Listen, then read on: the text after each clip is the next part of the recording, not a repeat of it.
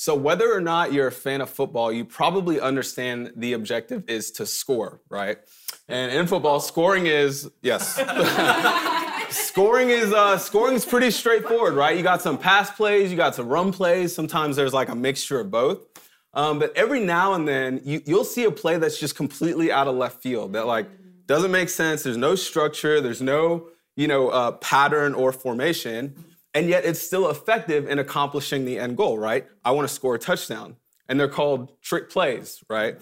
And they're usually employed by teams that are losing with very little time left in the game, right? And so in somewhat of a desperate attempt not to lose the game, they implement methods of distraction and confusion for the sake of scoring, right? And I know what you're thinking. It's probably a little too soon to be throwing out football analogies for our Chiefs fans. You know what I'm saying? I know the Chiefs could have used some trick plays last week, but I won't go there. But the argument can be made that cheap plays are somewhat kind of, or trick plays are somewhat kind of cheap, right? If you can't win straightforward, you have to like corner or cower into this like mode of trying to use confusion and distraction. And so the reason why I share that is because today we are talking about opposition, and I can already hear it. Like, didn't we just talk about opposition, 2 weeks ago? And to that I say two things, right? One, yes, we talked about opposition, and thank you for your faithfulness. May God bless your faithfulness in tuning into the guided gatherings every week. But two, opposition is persistent. There's a persistence to opposition, right? And the reality is because we live on this side of heaven and Satan isn't completely done away yet with, and his day will come, but he's still roaming the earth, he will always be opposed to the things of God. And therefore, there is a persistent nature to opposition. Yeah. And so here's the thing about Satan, though. If he can't get what he wants with a direct attack, he'll often change his strategy and employ what I would like to call trick plays, right? Mm-hmm. Where if I can't commit you directly, I'll use confusion, distraction, other things to get your eyes off the prize, to get you off of the path that God wants for you, and complete my objective, whatever that objective is. Yep. And so we'll see that in Nehemiah 6 today. We'll see that as Nehemiah presses on to fulfill the mission and vision that God has for him, there's going to be a playbook of trick plays the enemy throws at him. And so if we're going to discern and we're going to overcome opposition, it helps to know how the enemy operates, right? So that's where we're going. I'm going to have my good friend Nick Wong read Nehemiah chapter 6, verses 1-9. Hey, y'all. I'm Nicholas, and I help co-lead the College CG on 37th Street. Nehemiah 6, 1-9. Now when Sanballat and Tobiah and Geshem the Arab and the rest of our enemies heard that I had built the wall and that there was no breach left in it, although up to that time I had not set up the doors and the gates, Sanballat and Geshem sent to me saying, "Come and let us meet together at Haqafurim in the plain of Ono." But they intended to do me harm. And I sent messengers to them saying, "I am doing a great work and I cannot come down. Why should the work stop while I leave it and come down to you?" And they sent to me 4 times in this way, and I answered them in the same manner. In the same way, Sanballat for the 5th time sent his servant to me with an open letter in his hand. And it is written, "It is reported among the nations," and Geshem also says it, "that you and the Jews intend to rebel. That is why you are building the wall. And according to these reports, you wish to become their king. And you have also set up to prophets to proclaim concerning you in Jerusalem, 'There is a king in Judah.' And now the king will hear these reports. So now come and let us take counsel together." Then I sent to him saying, "No such things as you say have been done, for you are inventing them out of your own mind. For they all wanted to frighten us, thinking their hands will drop from their work, and it will not be done. But now, O God, strengthen my hands." This is the word of the Lord. Okay, so quick recap. The names in the first verse should actually sound familiar to you because these are the same names that were in chapter 4. These are the same guys that were outwardly opposed to the building of the wall, right? And so they come with a direct attack at Nehemiah and his group of people, and their intent is to taunt them, mock them, hopefully discourage them from completing the work. But fast forward to chapter 6, and they hear word that like, yo, our attack didn't work because they're about to finish building the wall. So they come back and employ somewhat of a trick play. But the first thing to say before we even go into that is opposition is often strongest when God's about to do something really big, right? Yeah. And so in their last-ditch effort to halt Nehemiah's vision from coming to completion, they take a friendlier approach to seeing his vision thwarted, right? And you can hear it. You can see it in the way that they throw out an invitation like, hey, a bunch of us are going to Ono, bro. You trying to come kick it? And if you really think about what they're saying here, just really think about it. These guys are leaders of nations, right? They're influential. And in their language, you hear them, come, let us meet together. We got a secret club, Nehemiah, and we're inviting you into it. The only catch is the clubhouse is in the plains of Ono. It's 30 miles northwest of Jerusalem, about a 2-day journey, right? So in order to be a part of us, you've got to drop what you're doing and you have to leave the community that you built your vision around in order to be a part of our little influential circle. So they're using influence as a means to distract Nehemiah from the work of God and remove him from the people of God. And immediately we see the root desire of every trick play the enemy will ever employ towards the people of God, right? We see the root desire and what will be the thesis for this sermon, that every trick play the enemy uses, and we'll see it here, we'll see it throughout the rest of this passage, has a goal, and that goal is to distract you from the vision and mission God has for you and to isolate you from community, right? And so when we look at the enemy's playbook, we'll actually summarize that end goal here, that as you're moving forward, he wants to distract you and isolate you, right?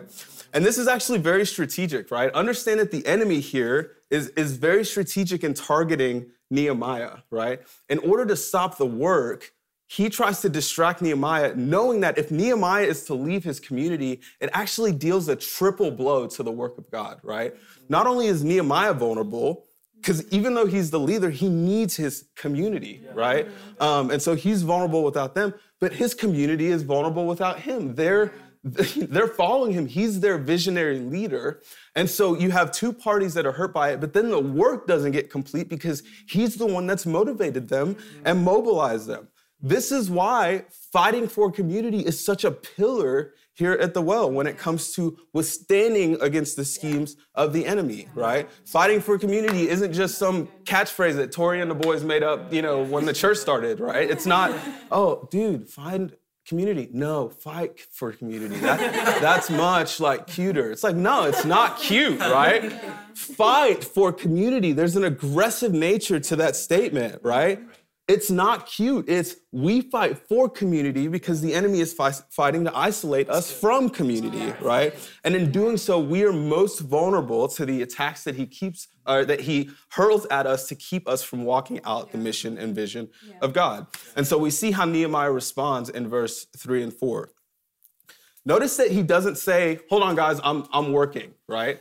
No, I'm doing a great work. Nehemiah sees the value in what he's accomplishing, right? And now remember, I could say like, okay, Nehemiah has his eyes on the prize, and you may be tempted to think that the prize is the wall, when in reality, it's the people of Jerusalem, right?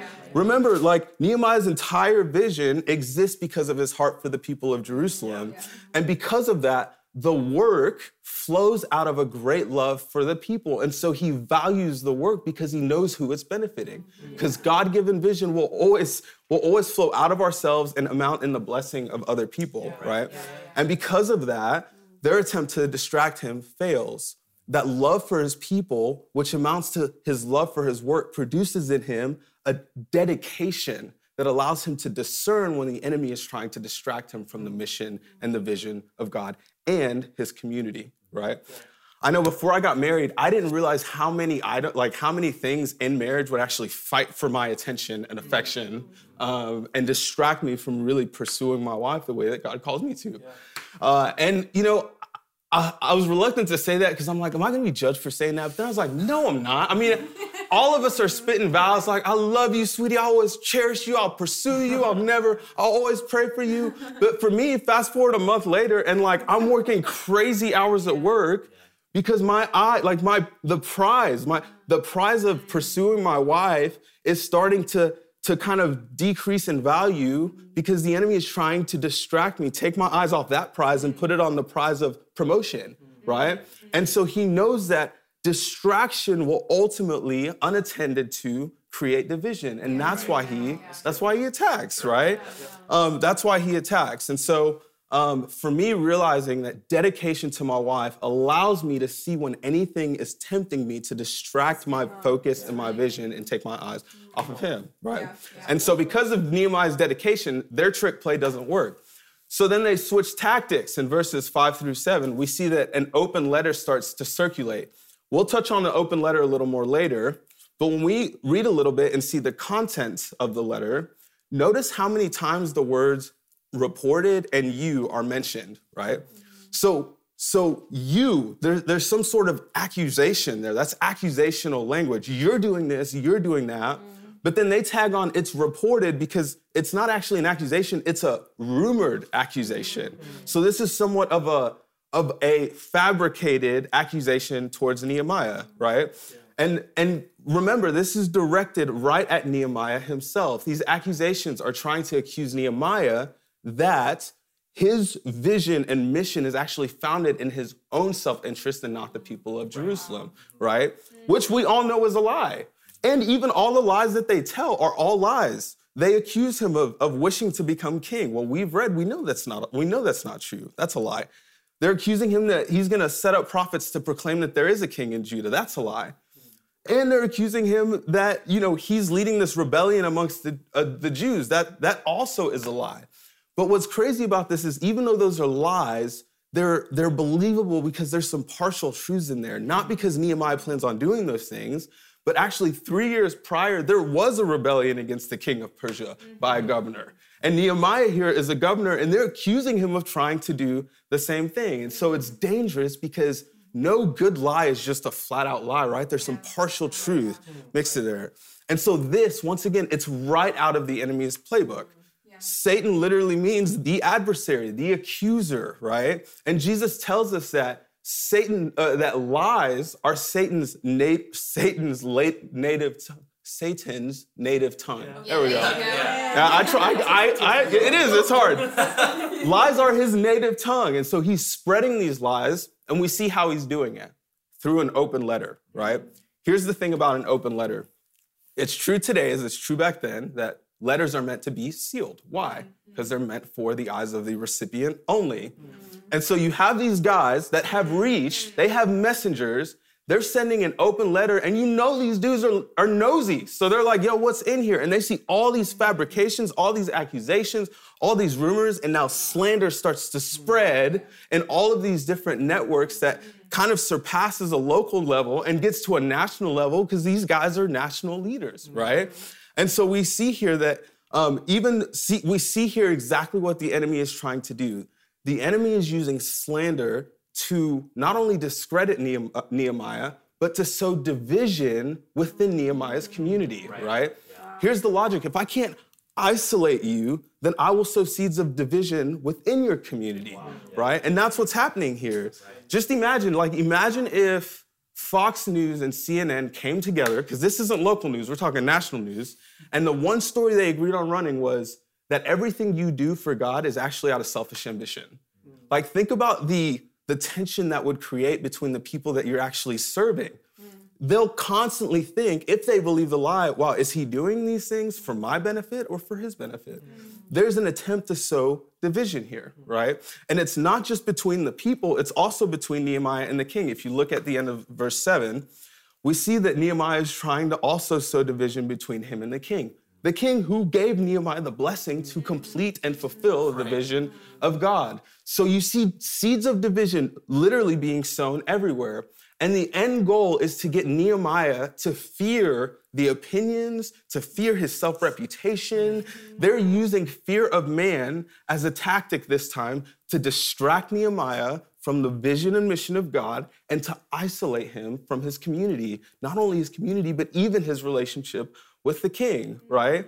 And so once again, this is a trick out of the enemy's playbook, different trick play, but the same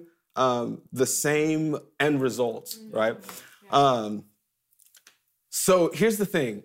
I think that the reality is the things that the enemy's using at this point, like influence to distract Nehemiah, right? fear of man, self-reputation, like what people think about me. These things aren't necessarily bad within themselves, right? I mean, God uses like influential people, and it's okay to like want people to have positive experiences with you, right? It's okay to want to be nice and like liked, right? The problem is when those things become idols, right? When my love for influence or my love for, God, I want everyone to like me and like love me or whatever, actually becomes a distraction from what God is actually calling me to do. And so for me personally, influence isn't like, I don't care how many followers I have on Instagram. Like, you won't distract me with influence, I don't think, right? I mean, you always gotta keep your guard up, but that's not, especially when it comes to this, but I will say that fear of man kind of does. Like as I've like kind of reflected on this, I've realized that, man, fear of man is a little bit of my Achilles heel in this, right? It is something that the enemy can easily use to distract me, right? I remember, working at corporate not too long ago, perception is reality is the phrase that's around, right?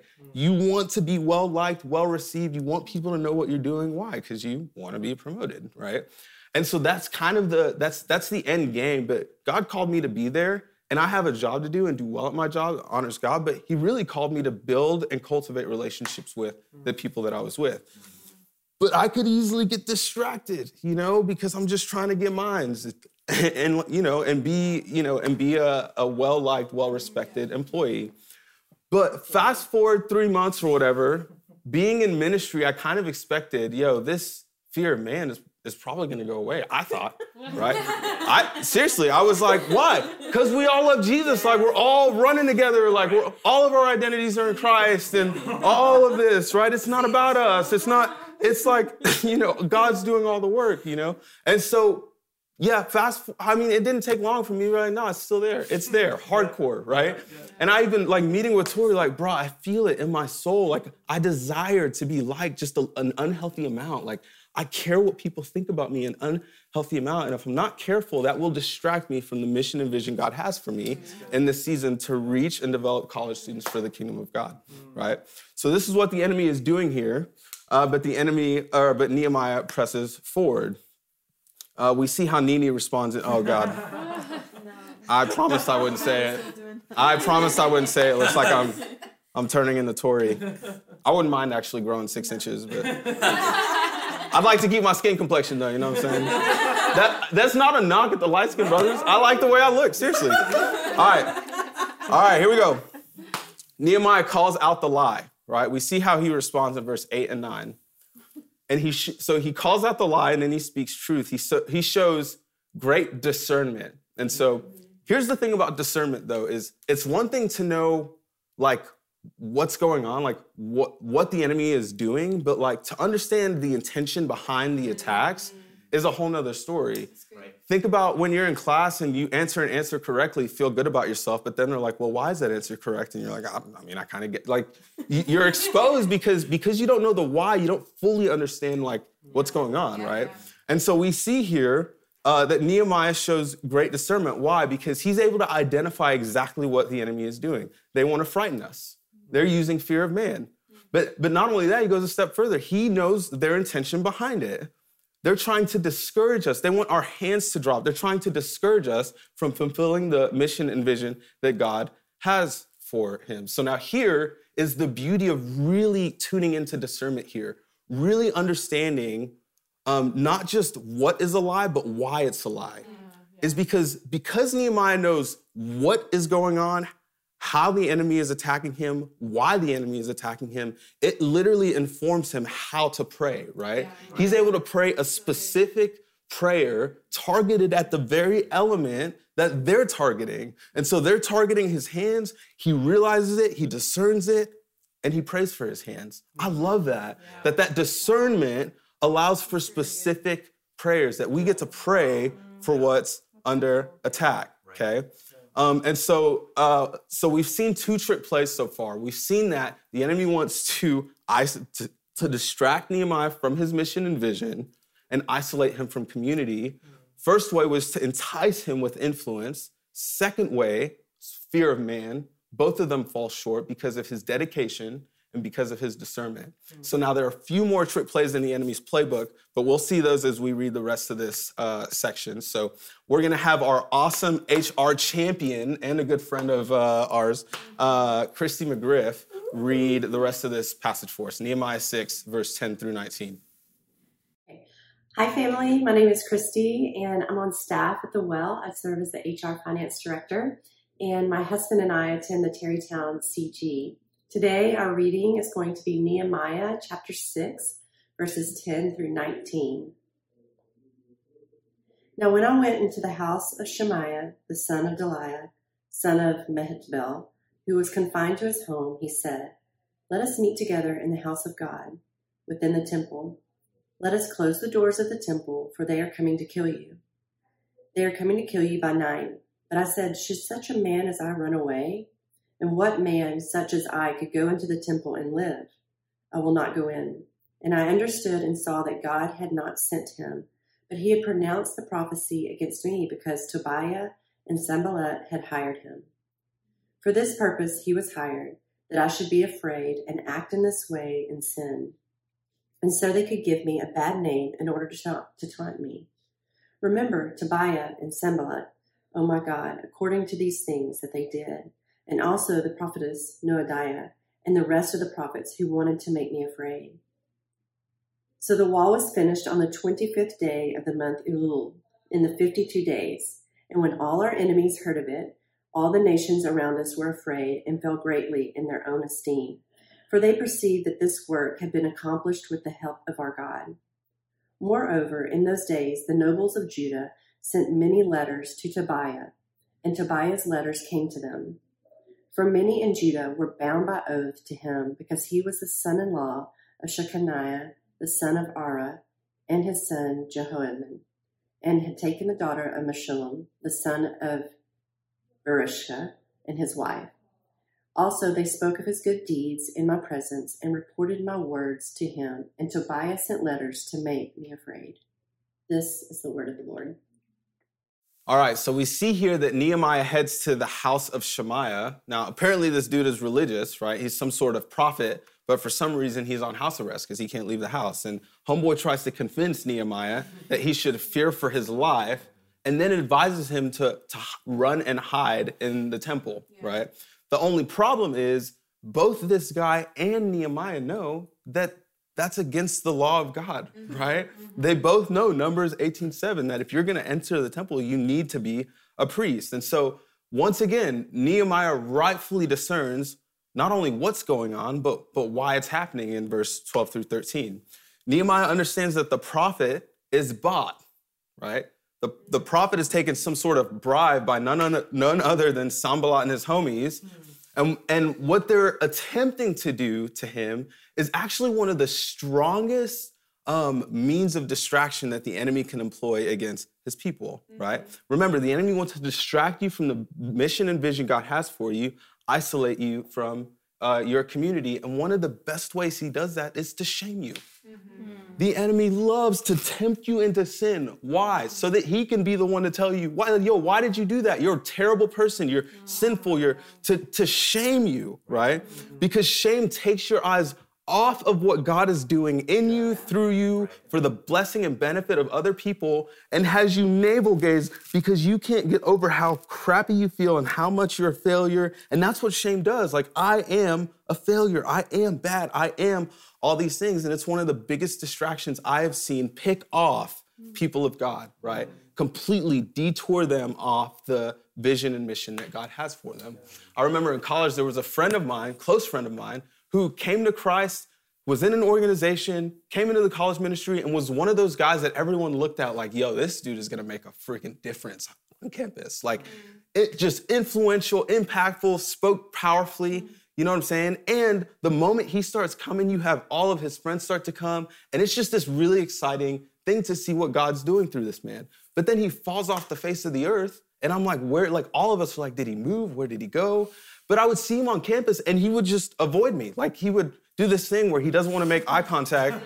And I would, like, at one point just kind of like followed him like, bro, what is going on? Like, yo, we're not strangers. Like, what's up, you know? And then, you know, it comes to find out he's decided to live with his girlfriend and they're not walking in purity. And the shame from that has completely derailed him, right? It's completely derailed him. And he believed the lie that God couldn't redeem even his own sexual failures, right? And because of that, he completely distracted and derailed from what God wanted from him and completely isolated himself from community, right? And this is the same tactic that Nehemiah is having to deal with here. He's having to discern that, yo, these guys are trying to cause me to sin so that they can shame and discredit me. The way that he's able to discern here, though, is a beautiful thing. It's his devotion to God that allows him to discern that this is a mighty distraction, right?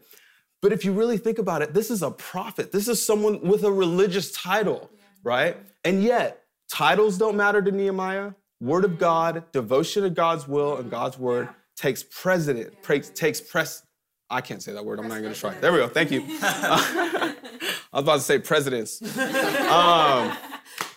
Yeah, and so here we see it. This is how the enemy operates. As we peer into his playbook, we see that, okay, he tries to entice us away. If that doesn't work, he wants to sow seeds of division within community. If that doesn't work, then he will infiltrate community, right? He will try and come in as a wolf dressed or a sheep dressed in wolf dressed. Bro, I'm sorry. I've had very little sleep this week, if you can't tell. So my brain is like all over the place, okay?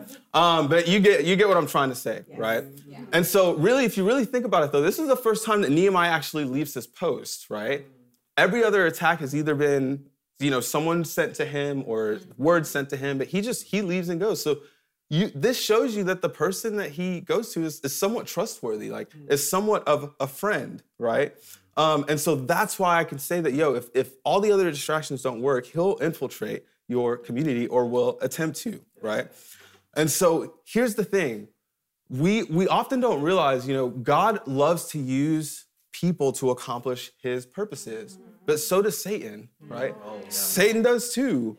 And what happens when Satan actually uses the weaknesses of the people closest to us to discourage us and distract us from the very mission of God, right? Satan will always try to exploit the broken aspects of our heart to distract us from the vision and mission of God. And he'll sometimes use our weaknesses to distract others from the vision and mission of God, right? And I know we're quick to judge this prophet, but let's not, right? I mean, we see that we don't know his story. We don't know his background. We see that he's hired by the bad guys.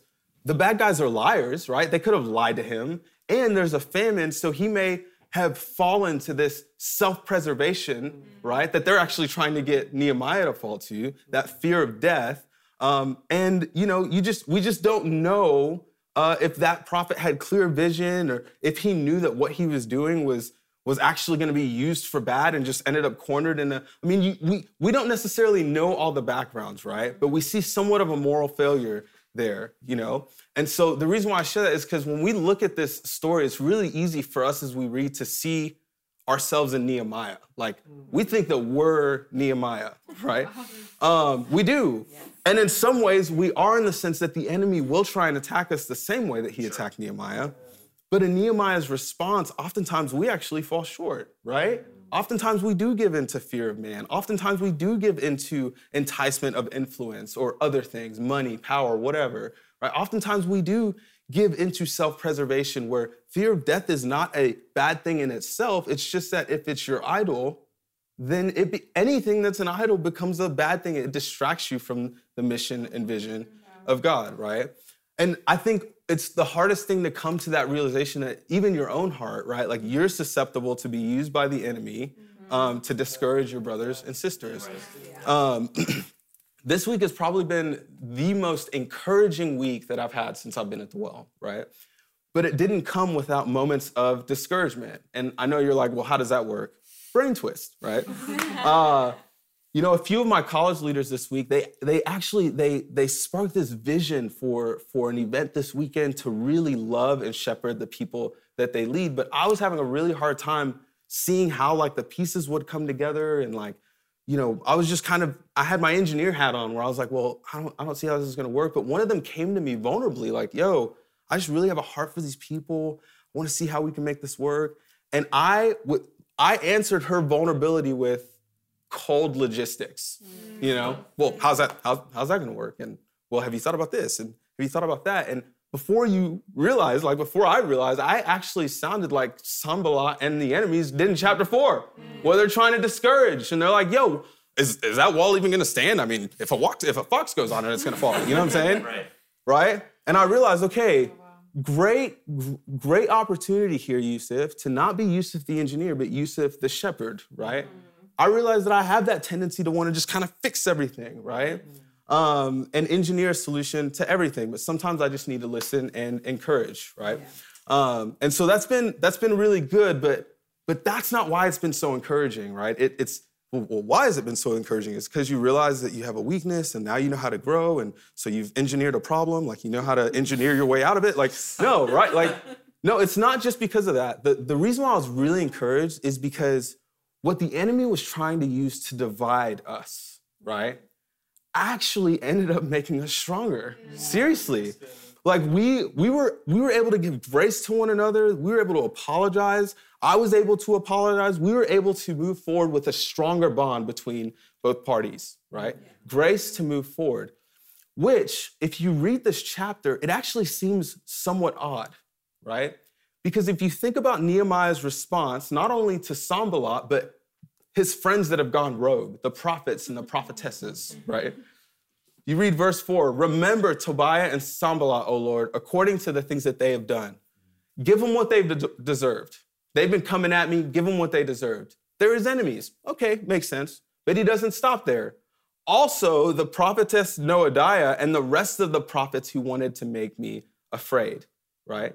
So here you have Nehemiah praying, not only that his enemies get what they deserve, but also his former friends. And so you ask me, how is it that I'm able to feel encouraged when if we were to respond like Nehemiah in this case, then if I would have to get what I deserved, and I deserve death for my sin, y'all. We all do, right?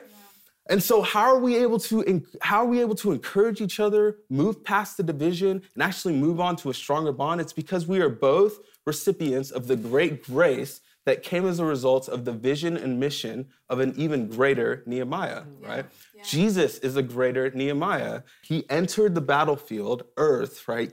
Coming from heaven to earth, knowing every single trick play that the enemy would throw at him. At the beginning of Nehemiah's personal attacks, the enemy tries to distract him using influence, right? Isolate him from his community. That's where he's most vulnerable. And yet Nehemiah's dedication allows him to match the persistence of the enemy's attacks, right? At the beginning of Jesus' ministry, Jesus is alone. So in some regards, half the battle is the enemy's thinking, well, half the fight is won. He's already isolated. He's isolated in this desert. He's vulnerable. And so the enemy seizes the opportunity, but doesn't send a Sanballat or an enemy. He actually comes himself because, yo, this is such an opportunity to completely derail Jesus off vision and mission. And so he attacks Jesus' identity, but then also entices him with influence, saying, hey, if you bow to me, I'll give you all the kingdoms in the world. But because of Jesus' discernment, his devotion to God, his dedication to his prize, right, he is able to match the enemy's persistence in opposition and attacks with persistence in the word of God. Hey, if you are the Son of God, well, it is written. If you are the Son of God, it is written. He is devoted to the word of God. He knows the word in his heart and is able to match the persistence of the opposition, right? After the desert, scripture says that the enemy left him for a more opportune time. But all throughout Jesus' ministry, you see every single trick play deployed. Fear of man. Peter acknowledges Jesus is the Messiah. But then Jesus is like, yo, the Messiah's got to die. That's the will of God, that the Messiah would die for the sins of mankind, all people. Peter's like, may it never be, Lord, you'll never die, right? And what does Jesus say? Get behind me, Satan, for you have your sights set on the things of man and not the things of God. Right. They're trying to get Jesus to give into the will of the people, right? The fear of man, and completely distract him from his vision and mission, right? Garden of Gethsemane, Jesus, it gets real for him that this is going to cost him his life. This vision and mission that God has for him, it's going to cost him his life in a really excruciating and painful way. But at the end of it, even after he asks God, if there's any way else, may it be done, right? Take this cup from me, allow it to pass. but even still, not my will, but your will be done. There's that devotion that allows him to counteract the fear of death there, right? So when all other trick plays that the enemy deploys against Jesus don't work, right? Fear of man, influence, fear of death, Satan actually, as a last-ditch effort to completely derail Jesus, actually ends up playing into the perfect plan of God. Satan infiltrates Jesus's community in the person of Judas. It literally says that the Last Supper that Satan entered into Judas. And so you have a close friend of Jesus, one of the close 12, betray Jesus. But rather than like Nehemiah saying to his friends, yo, remember their sins and wrongdoings, Jesus actually just surrenders his life. He allows his friends' decisions to cost him his life, right? And so Nehemiah responds by asking God to remember them so that they get what they deserve. And Christ got what we deserve so that in him, our sins would be forgiven and forgotten, right? So really think about that Judas betraying Jesus is the catalyst that leads to our salvation. An enemy disguised as a friend, yet through Christ's death, we who were once enemies to God are now friends in Christ, friends of God in Christ, right? And even as Christ is on the cross, there's this distraction thrown at him in the same way that Nehemiah is distracted to come down to Ono. They mock Christ, like, come down from the cross. And he doesn't. He's fixed on his mission and vision. He has his eyes on the prize, and that is you and I, right. Us, right? Reconciliation between man and mankind and God, this establishment of his kingdom. Jesus is a greater Nehemiah. And so in him, even though we fail, we succumb to these trick plays. We can continue to live for God's vision, God's kingdom, because Jesus is overcome. And so just like me, how I realized, I had a heart that was kind of discouraging towards the people I lead.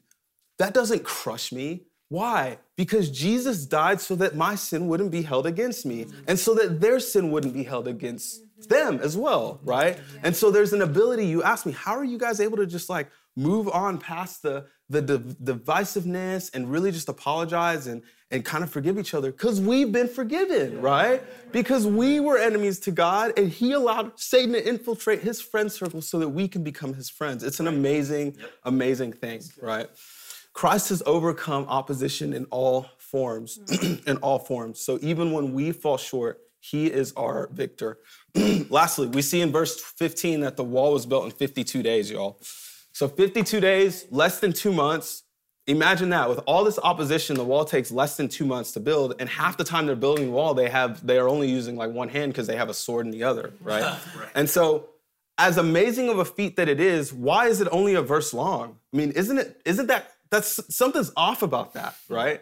Because isn't this book about the wall to begin with? So shouldn't the book just be over now that the wall is complete, right? Doesn't the mission and vision that God had for us, isn't that the star of the show? And it may feel like it is when there's so much opposition towards something that God wants you to do. It may feel like that is really like the star of your purpose. Like once that thing gets completed, like, because if there's this much opposition, it must be this great. And not really, right? It's great, but it's only a pointer and a picture to an even greater vision and mission. That is the kingdom of God. And all of our individual missions and visions are mere reflections of that. And so what happens is God allows us sometimes to experience this opposition, not just for the completion of the mission, but so that we actually are revealed and become more like him in the process, that we grow in our ability to be devoted. We grow in our ability to discern. We grow in our ability to be dedicated to him. And through that, he actually shapes us and molds us more into the image like Christ. And so we may get to the end of a mission and vision that has taken so much opposition to get there, and it only be a verse long and be like, well, this is it? Yet if we were to really compare the person we were in Christ then to the time when the vision started, Lord uses all of it to grow us because the ultimate vision is that we would be shaped and molded into his kingdom people, right? And so this is a beautiful thing. My prayer is that as we all understand now the playbook of the enemy, the way that he operates, right, that he's going to try and entice us. He wants to distract us from the mission and vision of God. He wants to isolate us from community. He's done that this season, right? In COVID, that we've all sometimes given to this self-preservation that we forget that, yo, our existence isn't just for us. It's to build one another up, and it's to build up the kingdom of God. So I pray that in all of it, that we discern, okay, the enemy wants to entice us. He wants to isolate us. He wants to distract us. May we have the dedication, the devotion, the diligence, right, and the discernment to really see how these trick plays formulate in our lives and push past them and overcome opposition, chasing our king who has overcome for us. He is our king. He is our example. And it's a beautiful thing. We get to live in that grace. In Jesus' name. Amen. Yes. All right. So let's pray. Let's pray. Thank you, God. Thank you for this church. God, thank you for this word. Lord, I'm really thankful for just what you've revealed to me in this verse, and honestly, just how applicable it's been this week, God, that I felt so equipped more than ever to really go through what I went through this week. I feel super encouraged that you have been able to just redeem and restore even the times where I feel like my brokenness contributed, Lord. I pray that as we move forward in the vision and mission that God has for us, that we realize, okay, the enemy wants to distract us. And so would we be discerning and devoted, and that we wouldn't even allow titles and pastors and influencers to take precedence over your word and what's in your scripture, God. That is our source for truth. It allows us to discern with clarity, even when a close friend or a respected elder or a respected veers from truth, God, we're able to hang to your truth. We love you, Lord. In Jesus' name, amen.